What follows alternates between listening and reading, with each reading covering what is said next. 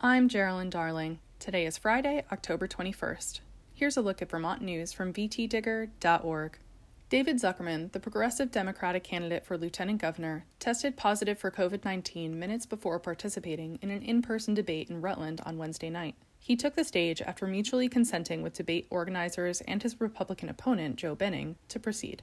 According to Zuckerman, his wife tested positive for the airborne virus Monday morning, at which point Zuckerman began to regularly test himself and wear a mask when in public. Both Zuckerman and his campaign spokesperson said the campaign kept the debate organizers apprised of Zuckerman's test results in the days leading up to the event. As recently as Wednesday morning, Zuckerman said he tested negative.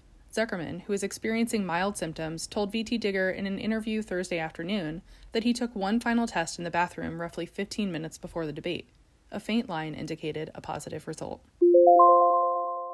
A fired Franklin County Sheriff's Department captain, caught on video in August kicking a person in custody, has been cited into court on a charge of simple assault. Vermont State Police said John Grismore was issued the citation through his attorney Friday morning, and he will be arraigned Monday on the misdemeanor charge in Franklin County Superior Criminal Court in St. Albans. Grismore has defended his actions and denied wrongdoing. He remains the Democratic and Republican nominee to be the next sheriff of Franklin County, though both political parties have repeatedly called on him to withdraw his candidacy since the videotape surfaced. His name will be the only one appearing on the Franklin County ballot in November, although write in efforts are underway.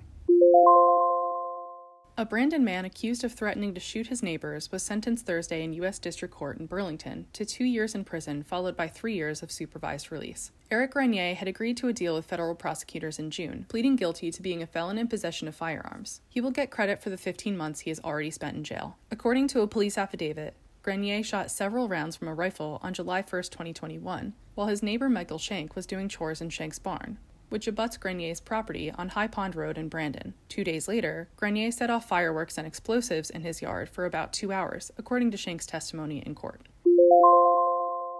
The Burlington City Council has endorsed a plan to connect Battery and Pine Streets by potentially removing part of the independent block building. However, some owners of businesses located there said they felt left out of the process. The City Council moved forward Monday night with its Rail Yard Enterprise project, which is an effort to ease travel between the waterfront and the south end by connecting Battery and Pine Streets, both major thoroughfares. The City Public Works Department said the plan's impact on buildings is not definite yet. It'll depend on federal approvals and further design work.